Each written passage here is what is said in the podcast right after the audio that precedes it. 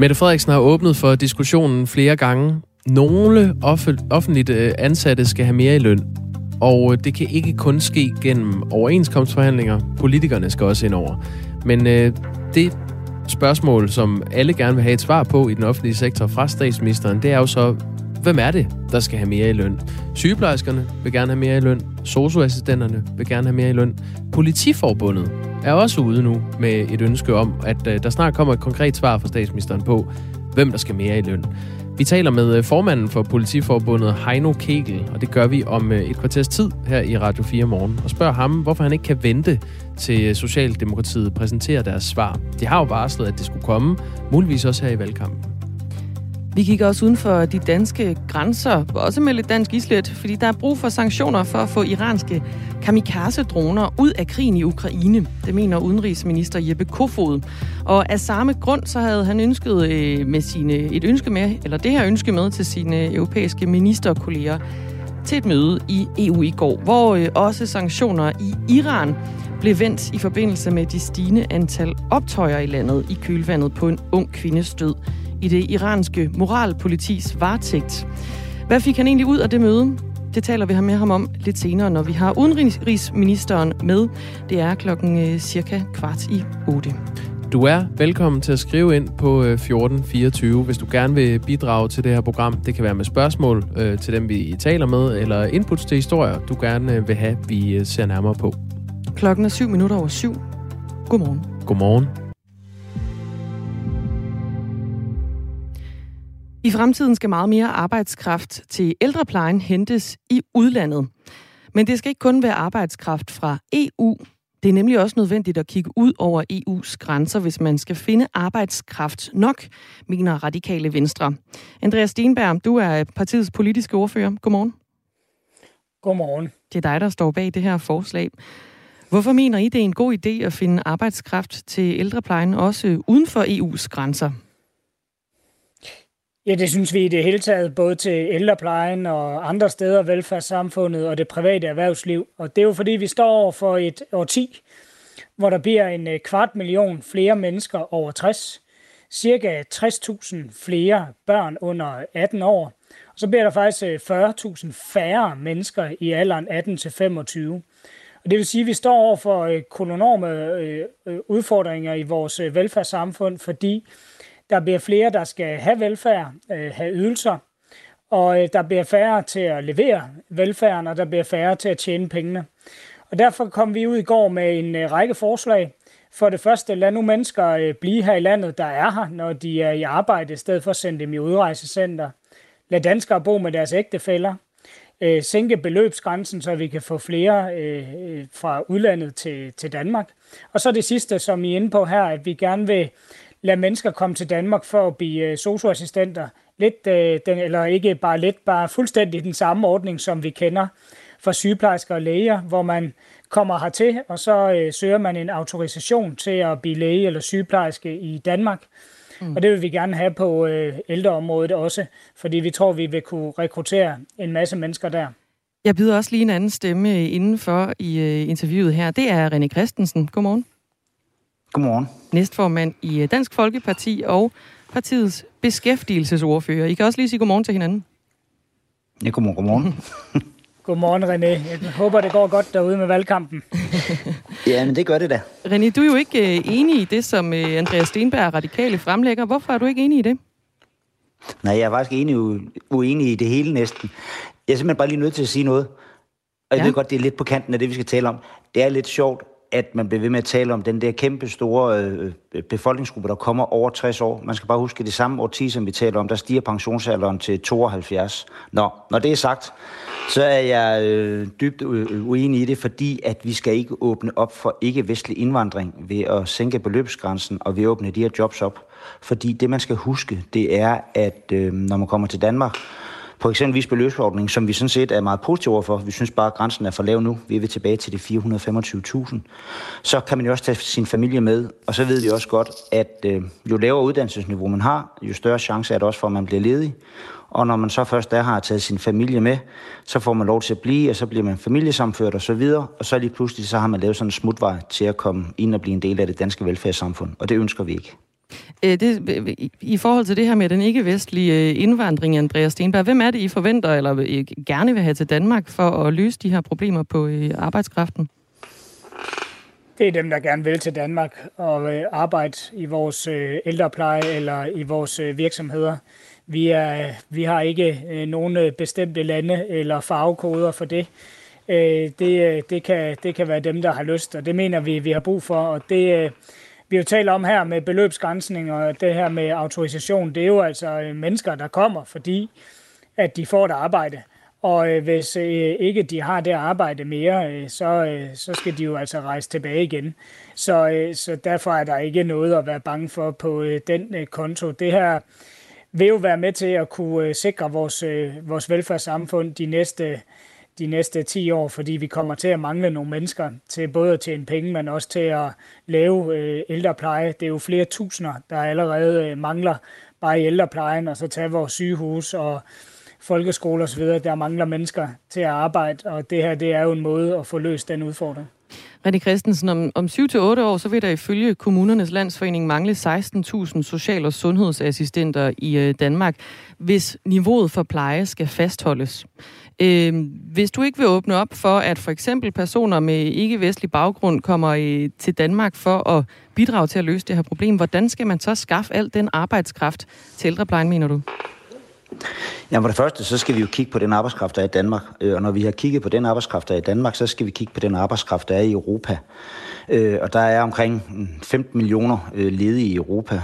Og desværre er der jo mange stor ungdomsarbejdsløshed, særligt når man kigger på Portugal, Spanien og Italien.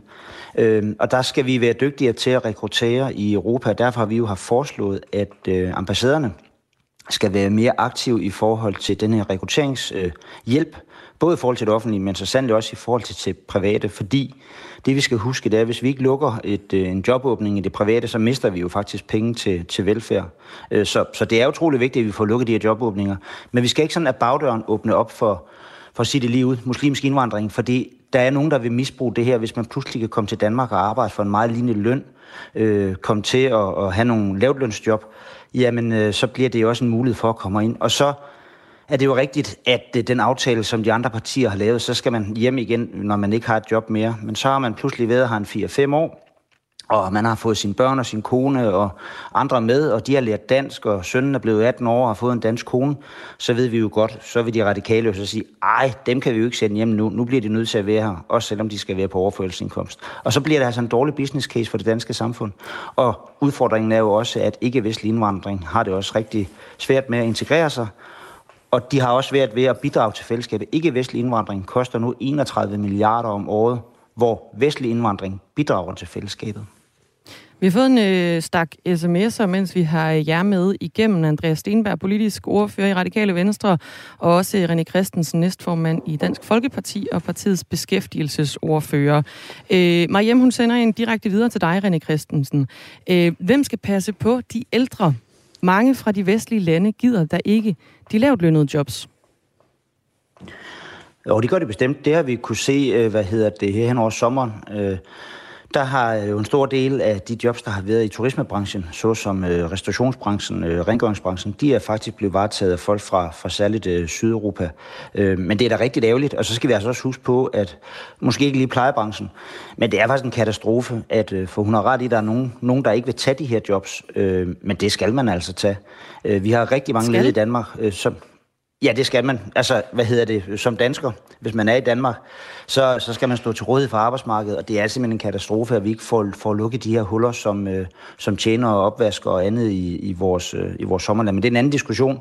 Men i, i plejebranchen, der skal vi i hvert fald have øh, de hænder, der skal til, men dem skal vi rekruttere i Europa. Og så vil jeg gerne sige, vi har intet problem med, at der kommer udenlandske læger, der kommer udenlandske ingeniører og andre hertil, øh, fordi øh, det eller da beløbsgrænsen var på de 425, for det er en helt anden type mennesker. Det er jo højtuddannede mennesker, der kommer hertil, øh, og de bidrager positivt til fællesskabet. Udfordringen er, Hvorfor når man kommer en, ned en i de her... assistent fra for eksempel et ikke, ikke-vestligt land ikke også bidrage positivt til Danmark? Det kan den uh, person måske godt gøre, men tro mig, altså nu har vi altså set på de sidste 30-40 år, altså de vil jo komme herop, øh, og så vil de jo øh, begynde at udnytte det her, hvad hedder det, velfærdssystem, som vi har i Danmark. Vi kan jo se det, da der blev krig i Ukraine, der var det kvinder og børn, der kom herop. Når der bliver krig i et øh, mellemøstligt land, så sender de de unge mænd i forvejen. Når de har fået opholdstilladelse, så gælder det om at få familiesamført for hele familien op. De sender en afsted, og så pludselig så er de 15-20 mennesker. Altså, og det her, det vil også blive misbrugt. Mm. Altså, det er naivt at tro, at man kan åbne op for øh, billig arbejdskraft fra muslimske lande, og ikke tro, at det vil blive misbrugt. Selvfølgelig ved det det. Andreas Stenberg, det skal du have lov til lige at øh, kommentere på. Jeg mener altså ikke, det er misbrug, hvis man øh, kommer hertil for at blive socioassistent. Og jeg bryder mig ikke om, at man synes, det er dårligere at være socioassistent end at være læge. Øh, vi har bestemt brug for begge dele. Og øh, René øh, blander jo tingene sammen her, fordi øh, de mennesker, der kommer, fordi de har fået et arbejde, de er øh, samlet set et øh, positivt øh, økonomisk bidrag. Det er øh, danskers ægtefælder fra øh, hele verden i øvrigt øh, også. Der, hvor der er øh, økonomiske udko- ud, øh, omkostninger, undskyld, det er jo øh, flygtningegruppen. Og der skal man jo huske på, at flygtninge, det tager, dem tager vi jo imod for at beskytte dem, og ikke ud fra en, øh, en økonomisk betragtning. Men altså folk, der kommer, fordi de har fået et arbejde, de er entydigt økonomisk bidrag. Og vi kommer til at mangle folk, så jeg kan ikke forstå, at man ikke øh, vil åbne op og se, om der er nogle mennesker uden for Europa, der gerne vil have til. Altså selv et parti som Nye Borgerlige har jo faktisk åbnet op for det. Vi ved, der kommer hmm. en, en god del filippinske kvinder som au pairs, og man kunne forestille sig, hvis man åbner op for sådan en uh, soso-ordning her, at der uh, vil være en del uh, filippiner, der vil benytte sig af den, og det synes jeg vil være udmærket. René Christensen, har du noget at sige til, at der skal inviteres filippinske kvinder op så? Jamen, så skulle man jo bare have lavet ordning. Altså, for at være helt ærlig, det, vi har, er nervøse for i Dansk Folkeparti, det er, at man åbner op for bagdøren og åbner op for muslimsk indvandring. Så skulle man jo have bremset for det. Det har man jo netop ikke gjort med den aftale. Der men det er jo ikke en bagdør, man åbner jo fordøren op. Men, men, det er jo fordi, vi har en grundlov, der siger, at man ikke må forskelsbehandle på baggrund af religion og herkomst. Og det er jo en grundlæggende det værdi, som jo desværre bliver udfordret i den her valgkamp af forskellige partier. Men, øh, men det vil være imod vores danske værdier at forskelsbehandle folk på den måde. Ja, og så alligevel, så kan vi gå ud på et øh, slagteri, hvor man har, hvad hedder det, et hønseslagteri, der sitter en, øh, som skal være godkendt af det muslimske samfund, for ellers så kan man ikke blive halal-certificeret. Der er en person, der alene er ansat, fordi man er, er muslim. Det er jo sådan set også en omgang med, med hvad hedder det, øh, den danske lovgivning, og det accepterer alle jo. Altså, der bliver hele tiden gået på kompromis med det her, og det er altid den anden vej. Altså man ligger sig hele tiden ned, fordi ah, nu er vi nødt til at hvad hedder det, have nogle ansat her, som er godkendt af det muslimske samfund. Man må ikke spørge folk om, hvad for en religion de har, men alligevel er der en, der blev ansat men, alene på grund af det. det er jo altså noget, de private virksomheder selv vælger, for at de kan sælge deres kyllingekød til Saudi-Arabien for eksempel, fordi der kræver det et certifikat. Så det er jo noget, det private marked har bestemt, så det, øh, det må, øh, det må øh, danne på, hvad de ellers hedder, det må de, jo, det må de jo selv om. Det er jo det, der er adgang for at kunne øh, tjene milliarder af kroner på øh, kyllingekød. Jeg smider lige en sms ind i, øh, ind i debatten her. Den er til dig, Andreas. Kære Andreas Stenberg, du argumenterer ligesom man gjorde i forbindelse med gæstearbejderne. Men de tog jo ikke hjem. Og se lige, hvor mange problemer deres efterkommere har skabt og skaber i Danmark, er der en lytter, der gerne vil have svar på. Jeg er faktisk ikke enig i, at gæstearbejderne, der vil så helt tilbage til 60'erne og 70'erne, udgør et øh, problem i dag. Øh, det, det er jeg sådan set ikke enig i, og øh, jeg har jo heller ikke noget imod, at hvis folk bliver ved med at have et arbejde, at de så bliver ved med at, at være her. Hvorfor er du ikke enig i det? Jamen altså, de øh, grupper, vi kan se, øh, der har øh, klaret sig øh, dårligt, hvis man måler på kriminalitet og beskæftigelse, det er flygtningegrupperne. Og, øh, og det er jo også øh, det er jo der, man skal huske på, at flygtninge tager vi imod for at give beskyttelse. De mennesker, der gennem historien er kommet, fordi de har fået et arbejde, øh, altså det vil sige, det er mennesker, der sidder i Tyrkiet, Thailand, Storbritannien, USA, eller hvor det er uden for EU, og kan få et arbejde uden at have været i Danmark. De mennesker øh, kan vi se øh, ikke er en, en udfordring, fordi at de kommer her på grund af et arbejde, og det er noget helt andet. Der er også kommet en sms fra vores lytter Lars. Han skriver, hvor er det dog naivt, blåret og typisk dansk at tro, at mennesker, som har arbejdet 8-10 år i Danmark, blevet gift, fået børn, som taler dansk og fået danske venner, stille og roligt pakker kufferten og tager tilbage til deres hjemland. Hvordan vil du øh, ja, svare kom... på det? Hvem spørger du mig eller, eller René? Andreas Stenberg. Jamen altså, det er jo sådan, efter otte års ophold i Danmark, så kan man søge, søge permanent ophold. Men øh, de første otte år, der vil man jo så blive øh, hjemsendt, hvis øh, man mister det arbejde, man har. René Christensen, det lyder som om, du øh, havde en kommentar. Jamen, det er bare for det er netop det, der kommer til at ske. Og så skal man jo også spørge Andreas om, de mennesker, der så kommer til, må de gerne tage deres familie med? Det må de jo gerne. Og så ja, har vi jo de der billeder. Ja, Ellers selvfølgelig må de, de det. Jo ikke. Nej, øh, øh, den familie, når de så bliver, bliver voksne, bliver over 18 år, kan de så blive en del af velfærdssamfundet og trække på de ydelser, der er i velfærdssamfundet? Ja, selvfølgelig kan de det. Kan de blive familiesamført, tage nogle andre familiemedlemmer med? Nej, det kan de, jo, det kan de, selvfølgelig kan de det. Altså, det her, det bliver sådan en måde at omgås reglerne på. Man skal finde et familiemedlem, som kan varetage et lavtlønsjob, og det er derfor, at vi, sådan, vi er for beløbsordningen. Men vi mener, at den skulle blive på de 425, fordi så er det en anden type mennesker, der kommer til. Og så er jeg fuldstændig enig i, at vi skal have dækket de her huller, vi har i det offentlige, men det skal vi gøre med europæisk arbejdskraft. Og når der er 15 millioner ledige i Europa, med det arbejdsmarked, vi har i Danmark, så kan det selvfølgelig godt lade sig gøre at rekruttere det inden for Europa. Vi skal ikke åbne op for muslimsk indvandring, fordi vi er udfordret i det offentlige. Andreas Stenberg, en ganske kort afsluttende kommentar. Jeg vil bare sige, det er jo ikke at omgå reglerne at komme hertil, og jeg synes, det er trist, at øh, socialassistenter skal omtales som sådan noget lavt lønsarbejde. Jeg synes, det er et vigtigt arbejde, og hvis der er nogen fra uden for Europa, der gerne vil til Danmark og arbejde med det, så skal de være velkomne. Sådan lød det altså fra Andreas Stenberg, som er politisk ordfører i øh, Radikale Venstre, og René Christensen, næstformand i Dansk Folkeparti og beskæftigelsesordfører i partiet. Tak for det. Tak fordi du måtte være med. Ældreminister Astrid Krav, hun er åben for at diskutere øh, forslag, der øh, omhandler manglen på arbejdskraft i ældreplejen, men mener altså ikke, at udenlandsk arbejdskraft er det mest oplagte. Det er noget, hun siger til Ritzau. Nu beder vi om et fornyet mandat. Mandat på Radio 4 dækker Folketingsvalget. Og derfor har jeg i dag meddelt hendes majestæt dronningen, at der udskrives valg til Folketinget. Med skarpe politiske analyser og kontante spørgsmål. Hvordan er det at træde ind i en valgkamp, hvor I ikke står så sikkert? Det er hele ideen om en midterregering blev skudt ned af Blå Blok, men i virkeligheden også af Enhedslisten og SF. Lyt til mandat i morgen kl. 11.05. Radio 4. Vi giver dig valget. Du sætter krydset. Og nu nævnte vi, at øh, social- og ældreminister Astrid Krav ikke, øh, altså hun er åben for at diskutere forskellige idéer, men mener ikke umiddelbart, at udenlandsk arbejdskraft er hovedsvaret. Hun siger så til gengæld, at øh, noget af det, der kan løse det, det er bedre arbejds- og lønvilkår.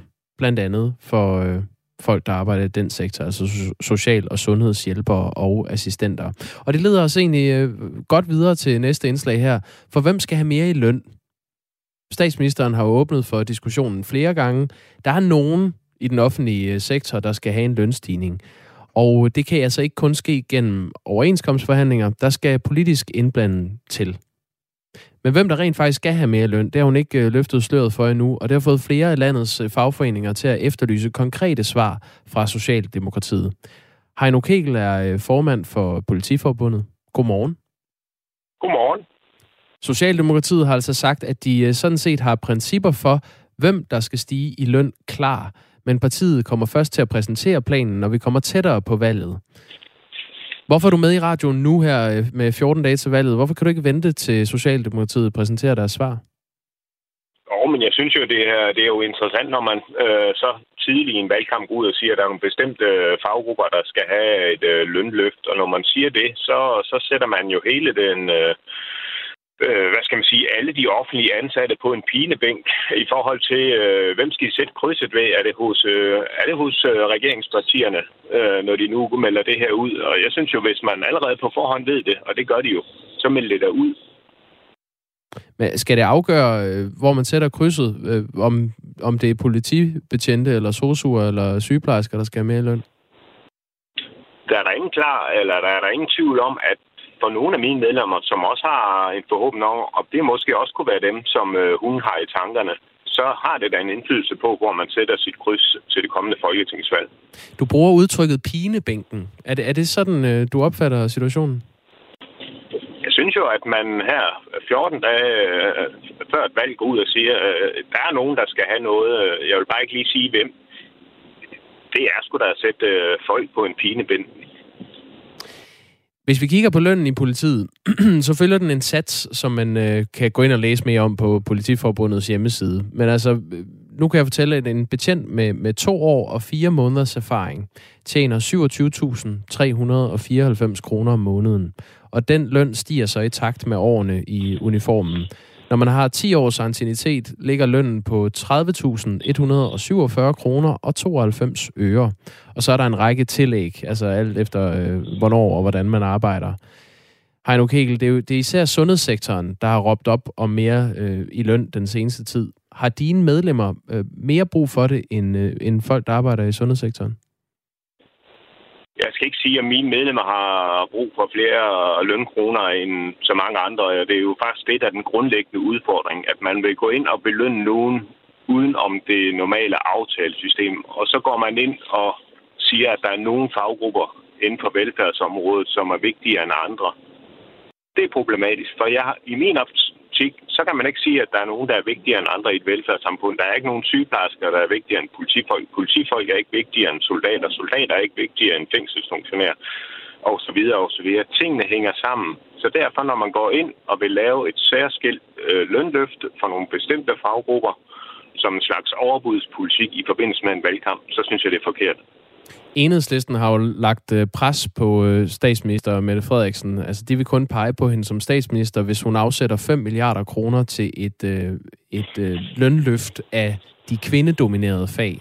Det, det er jo for eksempel øh, sygeplejersker og socioassistenter og sociohjælpere. Hvis man tager øh, politifaget, så er det jo nok, øh, nu antager jeg det primært domineret af, af mænd. Øh, synes du, der er en eller anden køns, et kønsdilemma i det her?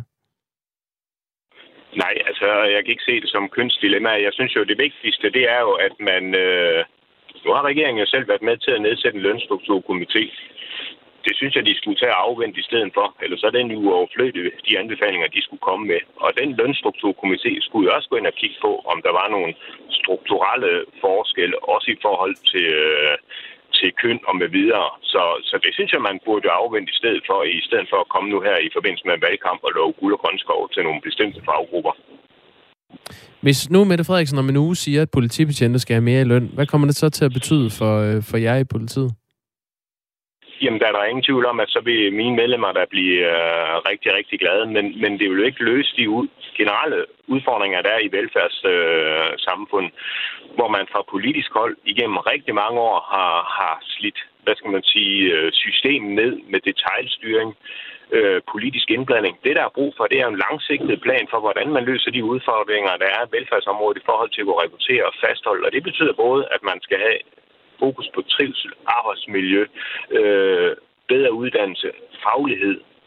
Og det snakker man næsten ikke om. Det er løn uden uddannelse, eller det er løn til nogle bestemte faggrupper, og det er forkert. Du har fået en sms fra vores lytter Jesper, der spørger, hvad er egentlig vigtigst for politiet? Er det lønnen eller arbejdsvilkårene? For lønnen kan vel ikke bære arbejdet i sig selv? Præcis. Jeg vil bare sige, hvis man var en politimand, kvinde, for lønnens skyld, så havde man ikke set ret mange politifolk. De gør det jo på grund af arbejdsindholdet. Så er der Dan, der også har skrevet ind på 1424. Sidder der en fagforeningsmand i radioen og vil have en politiker til at diktere løn? Puljen skal vel hæves, og så handler det, øh, så handler det om de enkelte overenskomster. Det er den danske model, skriver Dan. Præcis, og så tror jeg, at Dan han har misforstået mig, fordi jeg er jo tilhænger af den danske model. Men det her, som statsministeren er ude at gøre nu, det er jo faktisk en omgørelse af den danske model, som de ellers har været stor fortaler for. Overenskomsten, det er det sted, hvor arbejdstager og arbejdsgiver, de forhandler deres lønvilkår. Og sådan burde det også være. Så du vil egentlig bare gerne have en afklaring, også selvom det betyder, at øh, politibetjente ikke får mere løn? Præcis. Vi må vi er nødt til at få den her afklaring, så borgerne og mine medlemmer og alle mulige andre øh, inden for det offentlige kan i god tid finde ud af, hvor de så vil sætte deres kryds. Tak skal du have, Heino Kegel. Velbekomme. Formand for øh, Politiforbundet. Vi forsøger at få en kommentar fra Socialdemokratiet her til morgen. Øh, vi er, er i kontakt med øh, partiet, som lige nu skulle være ved at undersøge, om der er nogen, der kan stille op fra øh, Socialdemokratiet her til morgen. Det er spændende. Socialdemokratiet og Mette Frederiksen forsøger skamløst at få alle offentlige ansatte til at tro, at netop de skal have mere i løn. Et spinprojekt, der yderligere underminerer tilliden til politikerne. Det var et hot take fra en af vores lyttere på sms'en 1424. Vi tager flere på den anden side af nyhederne. Nu klokken halv otte.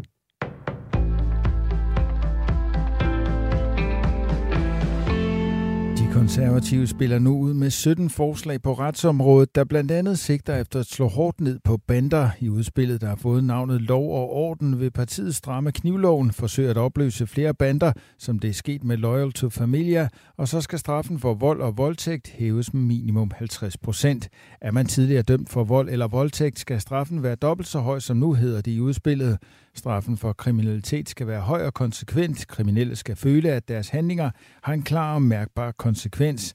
Samtidig er det et mål i sig selv, at personer, der har begået grove forbrydelser, sidder bag lås og slå og dermed er afholdt fra at begå ny kriminalitet. Det handler om retfærdighed, særligt for offrene, skriver de konservative i udspillet. Partiet foreslår også, at vanvidskørsel skal straffes hårdere. Bandemedlemmer skal også kunne fratages retten til erstatning, hvis de kommer til skade under en banderelateret konflikt. Bedre ventilation og udluftning kan mindske smittespredning og dermed sygefravær i institutioner og skoler. Det konkluderer seniorforsker Lars Andrup fra det Nationale Forskningscenter for Arbejdsmiljø, der i et nyt studie har gennemgået knap 3.000 videnskabelige artikler om smittespredning. Det er coronapandemien, der har givet et sandt boom i forskernes viden om spredning af smitsomme sygdomme og slået fast, at det er de bitte små dråber, som vi mennesker udskiller, når vi taler, nyser eller bare trækker vejret, der er den vigtigste årsag til smittespredning. De små dråber, aerosoler, der kommer ud af munden på smittede børn og voksne, og som kan blive hængende i luften gennem længere tid og spredes over større afstande, spiller en stor rolle for den måde, vi bliver smittet på indendørs. Der er flere dråber, jo flere syge der er, og jo dårligere udluftning er. Derfor skal vi kigge på nye måder at forebygge sygdom på, siger Lars Andrup til Fagbladet Børn og Unge. Han konkluderer, at det mest effektive forebyggelsestiltag over for coronavirus og andre luftvejsvirus er en forbedret luftkvalitet. Det er fint at gøre rent, vaske hænder og spritte overflader, men hvis vi vil reducere smittespredning effektivt, skal vi kigge på ventilation og udluftning, siger han. Fiskekvoterne i Østersøen for 2023 er en katastrofe, det mener Danmarks Fiskeriforening. Det er jo en katastrofe for fiskerne i området, fordi de nu for tredje år i træk har meget, meget øh, lav øh, eller næsten ingen mulighed for fiskeri øh, fra deres hjemhavn siger foreningens formand Svend Erik Andersen. Udmeldingen kommer efter, at EU-landene er blevet enige om at fortsætte sidste års begrænsede kvoter for torsk, torskefiskeri.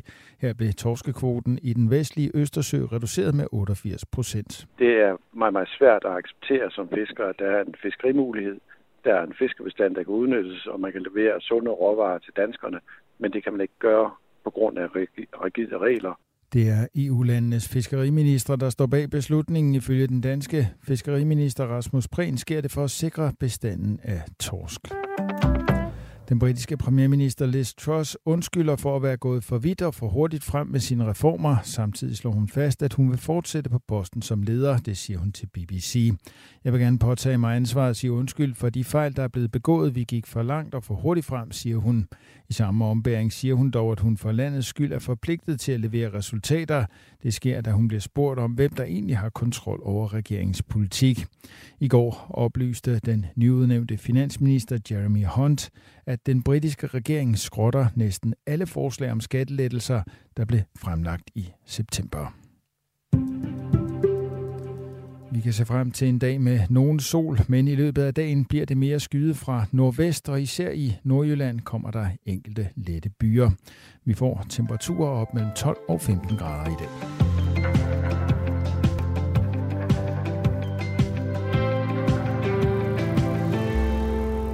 Kære formand, vi sætter ikke vores kryds for ekstra 500 kroner om måneden. Er der en øh, lytter, der skriver ind på sms'en. Det er om på et interview med øh, formand for Politiforbundet, Heino Kegel. Ja, som gerne vil have en afklaring på, hvem er det i den offentlige sektor, der skal have mere i løn? Øh, han er træt af det lurepasseri, han oplever fra Socialdemokratiet, som egentlig øh, har meldt ud, at de har nogle principper for, hvem der skal stige i løn. Det har partiet jo øh, medgivet, at der øh, skulle være brug for. Men øh, Socialdemokratiet kommer først til at præsentere planen, når vi kommer tættere på valget, er meldingen fra øh, partiet. Og det er så det, som øh, Politiforbundet ønsker, at der skal, det skal klarlægges nu. Hvem er det, der skal have mere i løn? Er det politimænd? Er det sosuer? Er det sygeplejersker? Er det nogen andre? Pædagoger? Lærere? Der er masser at vælge imellem i hvert fald, som øh, garanteret alle sammen mener, at de godt kunne bruge en smule mere i, øh, i løn. Tommy han har også et spørgsmål, som øh, vi ikke noget at øh, smide efter øh, Heino Kegel desværre. Han siger, spørg lige politiet, om mindre skat ikke også er lige så godt som mere i løn. Politikerne vil jo ikke blande sig i løn, men bestemmer 100% over skatten. Mm. Jamen det er jo så faktisk det princip, øh, politikerne så har brudt her. Øh, I hvert fald Socialdemokratiet vil gerne give mere i løn. De vil bare øh, ikke melde ud, hvem det er, der skal have mere i løn. Men det er jo egentlig meget sjovt, han siger, man kan spørge politiet om det. Nu har vi tidligere i dag talt om, nu er det Gorms tur. Ja. Konservativs nye kampagne. Ja, han er jo politimand. Han er politimand. Det er øh, manden på billedet til, den kampagne, sidder og kigger venligt i kameraet. Han er ansat ved politiet, og han vil gerne have skattelettelser. Hmm. Så det er det, det er det konservative take på det. Øhm, husk nu, at regeringen greb ind i den lovlige sygeplejerske strække.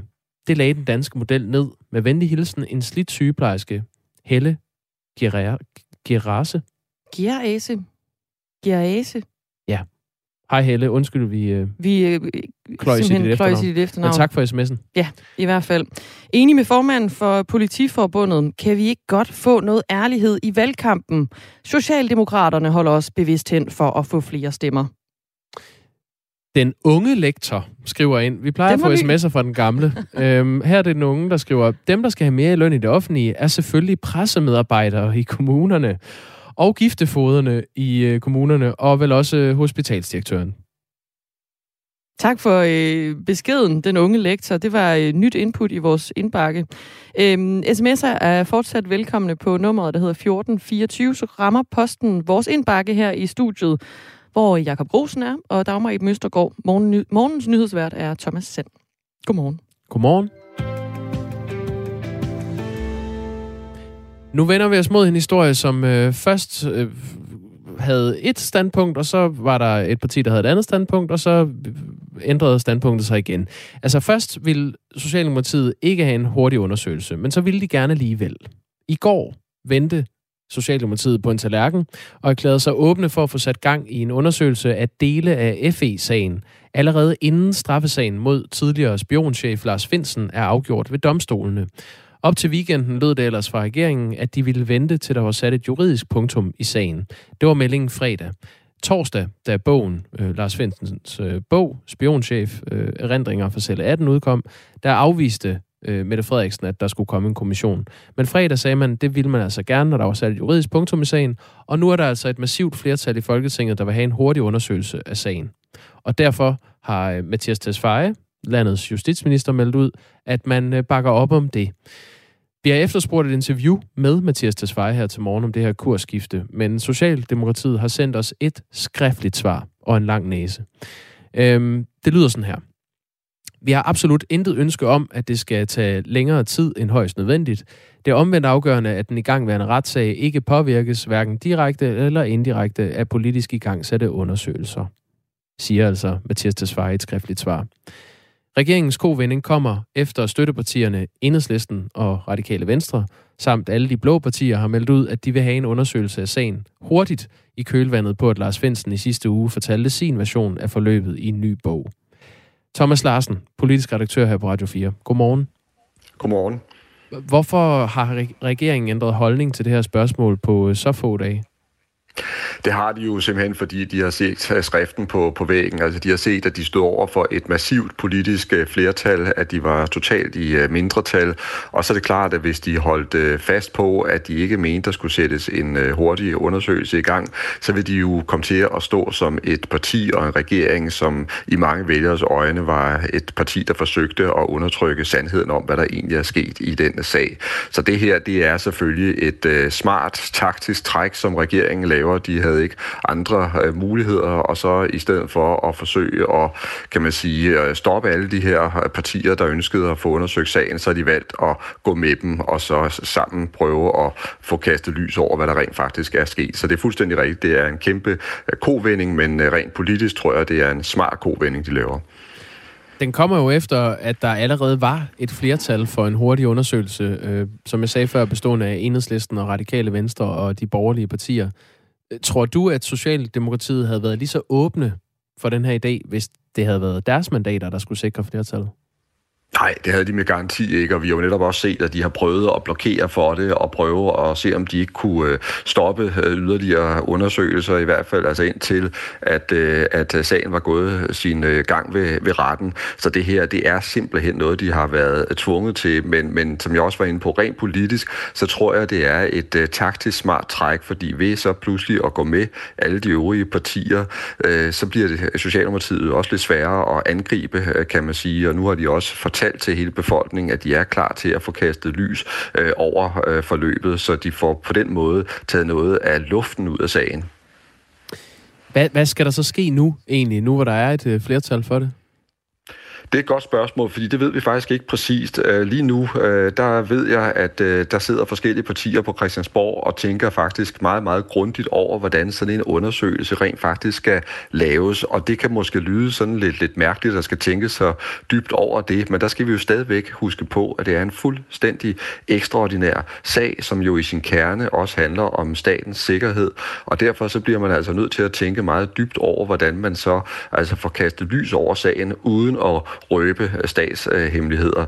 Så det er noget af det, de sidder og arbejder på, først og fremmest i øh, Blå Blok, hvor der er flere partier, der også med juridisk hjælp prøver at, at, knække den her kode.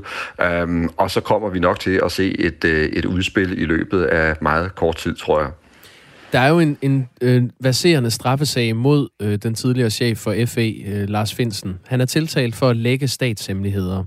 Øhm, men man kan dele sagen op i, i to. Der er noget, der handler om en hjemsendelse af, af ham og en del af ledelsen i Forsvarets efterretningstjeneste. Og så er der så sagen om, at han skulle have lækket statshemmeligheder, som angiveligt først skulle have foregået efter hjemsendelsen.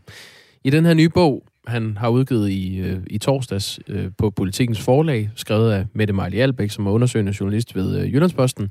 I den bog beskriver han blandt andet, hvordan han oplevede, at den forhenværende forsvarsminister Trine Bremsen håndterede hjemsendelsen af ham og dele af ledelsen i Forsvarets efterretningstjeneste. Angiveligt skulle Trine Bremsen have sagt, og det er så øh, Lars Finsens øh, udgave af, hvad hun har sagt.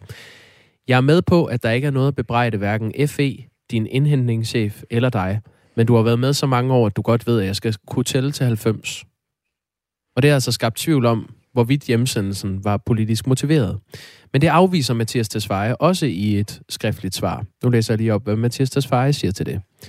Med alle de oplysninger, jeg har, er der intet grundlag for at tro andet, end at hele forløbet er kørt ordentligt og fuldstændig efter bogen.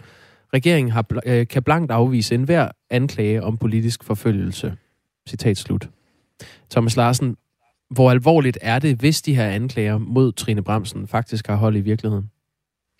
Så de er ekstremt alvorlige, fordi så øh, beskylder øh, Lars Finsen jo i virkeligheden regeringen for at have lavet et øh, politisk magtmisbrug over for ham. Og uden at gå for vidt, så kan man sige, at det er måske sådan nogle ting, man ser i en bananrepublik, og som man absolut ikke regner med kan ske i et land så, som Danmark. Så derfor er det nogle altså, uhyre alvorlige kritikpunkter og anklagepunkter, som øh, Lars Finsen retter mod Trine Bremsen og, og regeringen.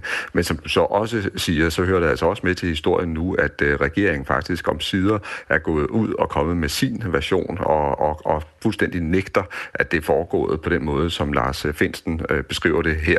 Øh, Mathias Tesfaye har været ude, øh, Trine Bremsen har selv været ude med et længere opslag øh, på Facebook, hvor hun tager skarpt afstand til hans øh, version af, hvad der er foregået. Og det er jo altså noget helt nyt, at regeringen rent faktisk har lavet nogle oplysninger og kom frem til offentligheden, fordi indtil nu der har de sagt, at de ikke har kunne kommentere sagen, fordi den handler om statens sikkerhed, og Trine Bremsen har også sagt, at hun kan heller ikke kommentere sagen, fordi den jo også handler, altså det er en personalesag, og derfor har hun ikke kunne kommentere, øh, hvad der øh, skete dengang. Men nu har regeringen altså valgt at rykke sig på det her punkt, og øh, nu står der altså påstand mod påstand. Regeringen afviser fuldstændig, at det er foregået sådan, som Finsen siger. Men altså, der er flere meget, meget alvorlige anklager, der stadigvæk står tilbage, fordi Finsen, han anklager jo altså også PET, politiets efterretningstjeneste, for at have forsøgt at lave en handel med ham, uh, dengang han blev anholdt, og hvor PT ifølge Lars Finsten lagde op til, at hvis han, om jeg så må sige, samarbejdede øh, meget med dem, øh, så kunne det være, at de kunne se med mildere øjne på hans øh, forseelser. Og der er også flere jurister her, der har sagt, at det er skingerne ulovligt, hvis det er foregået på den måde. Men det har PT altså også afvist. Så det er en meget, meget svær sag at dykke ned i, fordi det er så høj grad af påstand mod påstand. Mm. Det er jo svært at sige, hvor meget det her rykker øh, på vælgernes øh, tillid til Socialdemokratiet. Det øh, kan vi måske aflæse i kommende meningsmålinger.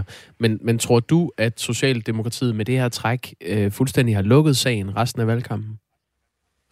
Ej, jeg tror ikke, at øh, den her diskussion er, er overstået. Det tror jeg ikke. Jeg tror, vi kommer til at se den stadigvæk øh, dukke op i, i løbet af valgkampen, og så kommer der også en runde til, når øh, de forskellige partier øh, lægger deres idéer frem til, hvordan sagen konkret skal undersøges, og det kommer vi også til at se i, i de næste øh, dage. Men altså helt overordnet, Jacob, så er jeg ikke sekund i tvivl om, at det her har været en rigtig, rigtig møgssag, der er kommet frem til overfladen, og den har også altså virkelig øh, skabt forstyrrelser i Socialdemokratiets valgkamp, som jo ellers har været meget, meget succesrig i valgkampens øh, startfase, og pludselig så skal øh, Mette Frederiksen og company altså forholde sig til den her sag.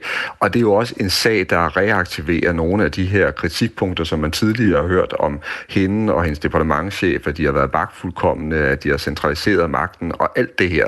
Så det har selvfølgelig været dårligt nyt for, for regeringen og for Socialdemokratiet, at det er kommet frem. Omvendt, som vi også taler om, det er påstand mod påstand. Vi ved reelt ikke, hvad der er sandt endnu, og jeg tror heller ikke, at det måske er den sag, der er afgørende for, hvor vælgerne de sætter deres krydser. Så lød det fra vores politiske redaktør her på Radio 4, Thomas Larsen. Klokken er 14 minutter i 8.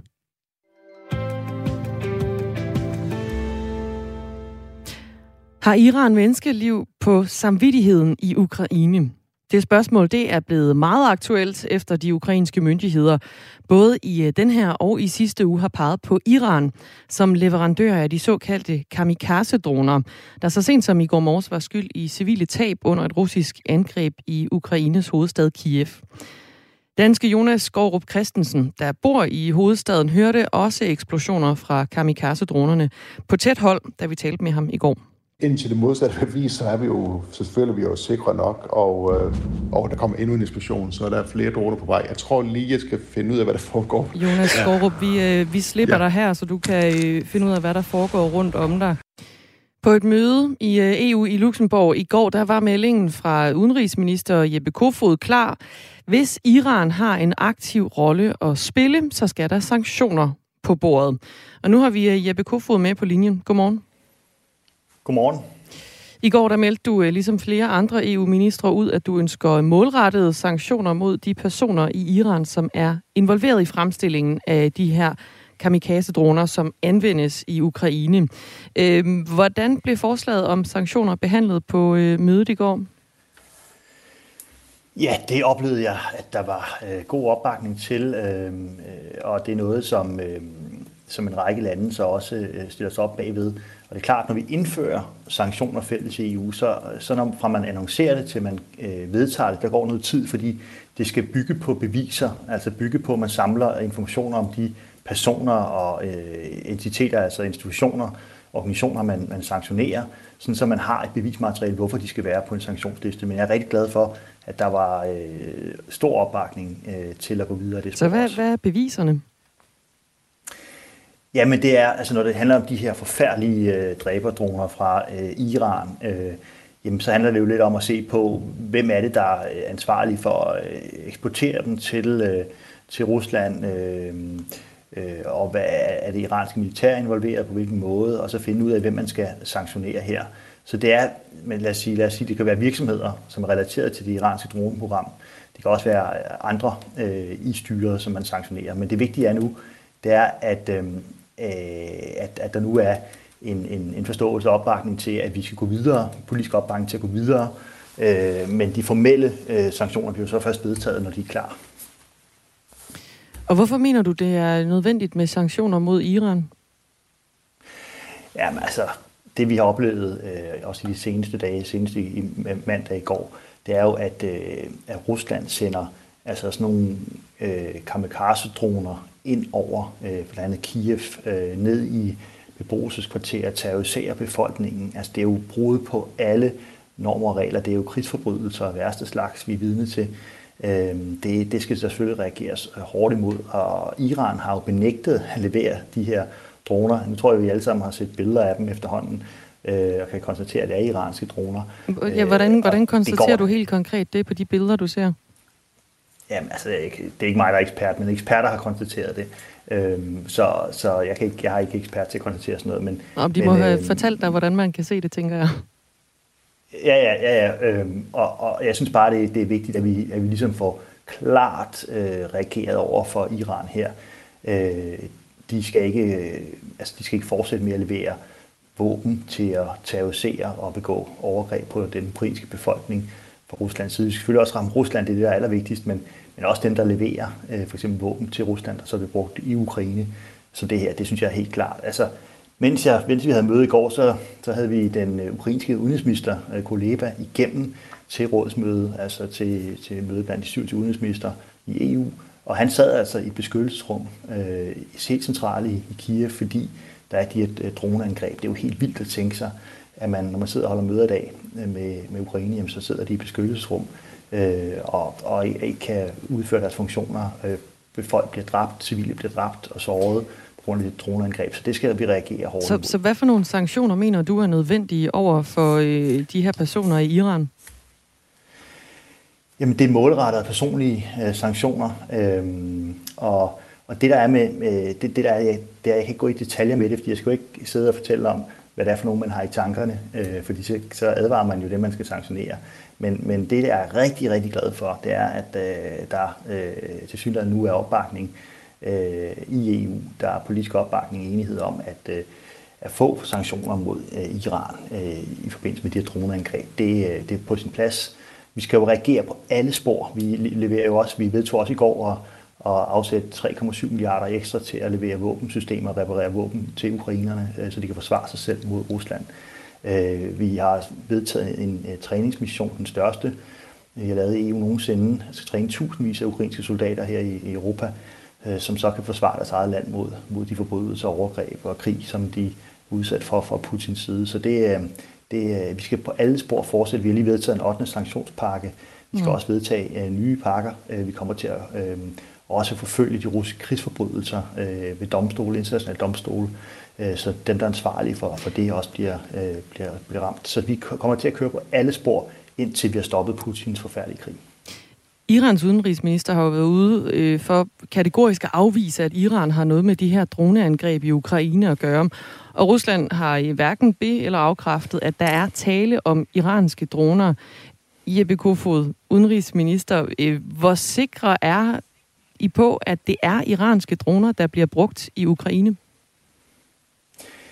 Ja, igen, jeg er jo ikke øh, militæreksperten, øh, øh, men, men øh, når en række lande øh, hvad hedder det, kan ud og, og sige, at vi skal øh, have sanktioner mod Iran på grund af de her droner her, så bygger det jo på, øh, altså hvad, hvad man har konstateret. Men du har vel spurgt eksperterne, eksperter. hvor sikre de er på, at det er iranske jo, jo. droner? Hvad siger jo, de så? Altså, jamen, der er ikke nogen, der er ikke nogen, jeg har, øh, jamen, der er ikke nogen af dem, der er ikke nogen i landene, som er usikre på, om det er iranske droner. Øh, det, det er blevet konstateret. Det er ukrainerne også øh, øh, klare på, øh, og det, det, det har vi konstateret. Så det, det er ikke nogen, øh, nogen sag øh, at konstatere det. Det, har, det er allerede konstateret. Det, der er vildt, det er, at iranerne benægter, at, øh, at de leverer øh, droner øh, til øh, Rusland. Altså, det er, jo, det er jo øh, droner, som man har set billeder af, men de, man, de er jo slået ned. Man har jo taget deres øh, forskellige dele øh, og kan konstatere, hvad det er for nogle droner.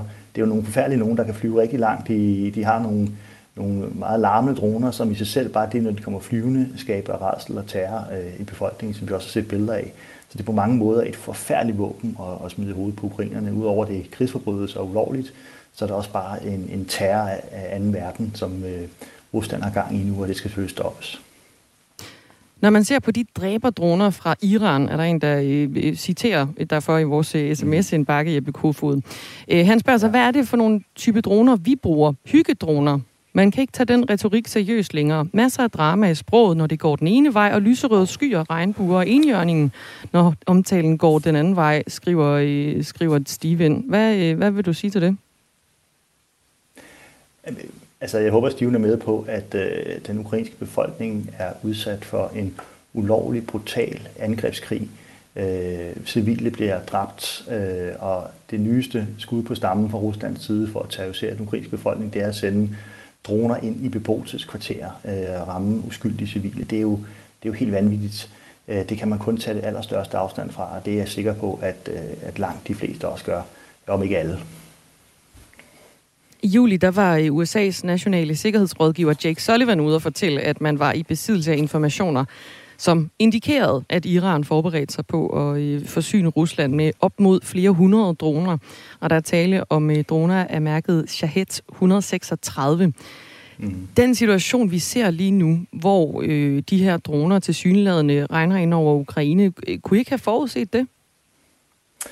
Øhm, altså, jeg tror, man skal, altså, man skal kunne øh, desværre nok have, have meget... Øh, altså, man kan forestille sig mange ting, også droneangreb og missilangreb og, og terrorisering af befolkningen. Altså, jeg tror nærmest ikke... Øh, vi, vi, altså, det, Rusland gør mod ukrainsk befolkning, er jo hele paletten af overgreb og, og brud på krigens, krigens lov og regler.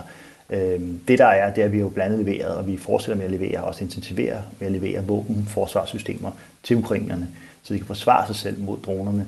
Men det er også klart, at den mængde af droner, som russerne sender ind over, er jo til synligheden ret stor, øh, så de kan simpelthen ikke øh, nå at skyde dem alle sammen ned, ukrainerne. Og derfor har de brug for flere våbenforsvarssystemer, og det er også noget af det, som vi bevilgede penge til øh, i går blandt EU's udenrigsminister. Der er kommet flere sms'er. Jeg ved, vi skal øh, slutte af lige om et kort øjeblik. Jeppe Kofod, du har en, en bagkant. Lars fra uh, København, han skriver, har Danmark andel i drab på russiske soldater? Iran må ikke hjælpe, men vi må godt. Ved du det? Øh, om Danmark har andel i drab af russiske soldater? Ja, vi bidrager øh, jo med en masse udstyr også. Ja, jamen det gør vi. Øh, og, og her må vi også hele tiden huske på, hvem der er den onde, og hvem der er den gode her. Hvem det, der er aggressor? Det er Rusland. Det er Rusland, som har øh, invaderet et øh, suverænt, frit land. Øh, det er ukrainerne, der forsvarer deres egen frihed og deres egen fred mod nabolandets overgreb. Og der, øh, der er folkeretten fuldstændig klar. Der har man ret til at forsvare sig selv, og vi har også set gentagende gange Rusland politisk isoleret øh, i øh, FN blandt andet, fordi det, de begår, det er et frontalangreb mod FN-pakten og alle de normer og regler, der gør, at landene kan leve fredeligt sammen på jordkloden. Så vi kommer til at hjælpe med at forsvare, ved at levere våben til ukrainerne. Og det er rigtigt, der dør russiske soldater i Ukraine, men Rusland kan jo, hvis de vil, stoppe krigen, så bliver der fred. De kan trække sig ud af Ukraine, så bliver der fred, så ukrainerne leve i fred og sikkerhed. Det kan vi andre også, og så kan den her forfærdelige krig stoppe. Så hele bolden ligger desværre hos Putin og Rusland, og det er derfor, vi skal fortsætte med presset mod Rusland, mod deres ulovlige krig, indtil den er stoppet. Nu siger du, at vi kan øh, leve fredeligt sammen. Leveringen af danske våben, sikrer det fred? Ja, det gør det faktisk, fordi øh, hvis ikke vi får stoppet Putin nu, øh, så, øh, så risikerer man, at den her krig eskalerer. Ikke bare i Ukraine, men muligvis også i nabolandene, Moldova, Georgien. Altså Putin har jo talt, at en af hans store øh, forbilleder er, er Peter den Store, øh, som som besad store dele også af, i Nordeuropa. Øh, så altså, øh, så vi skal have stoppet Putin øh, og den frontalangreb på øh, vores sikkerhed, øh, ikke mindst ukrainernes sikkerhed. Det, er, det må være sådan, øh, at man kan leve i sit eget land med respekt for ens landegrænser. Øh, det går ikke, at vi har en aggressor som Putin, en, en, øh, en brutal diktator, som på den måde forsøger Ganske kort her til slut. Vi vil også med til at eskalere øh, den her krig, når vi sender våben til Ukraine. Nej, det er vi ikke. Vi er faktisk med til at sikre, at krigen øh, stopper øh, tidligere, end man ellers kunne frygte. Hvis vi ikke får stoppet Putin, hvis vi ikke giver nok våben, hvis vi ikke får støttet ukrainerne nok, så fortsætter han bare sin krig og risikerer også at udvide krigen, og så bliver det slemt for os alle sammen. Derfor så er det så vigtigt, øh, og det kan godt være, at det, det lyder lidt Øhm, ikke så intuitivt, men det er faktisk nogle gange, at man er nødt til at investere rigtig meget i militær og forsvar for at forhindre en større katastrofe. Og det vil være en større katastrofe ikke at få stoppet Putin, fordi så vil vi alle sammen, hele europæisk sikkerhed, øh, være på spil. Tak, Jeppe Kofod. Velkommen. Udenrigsminister for Socialdemokratiet.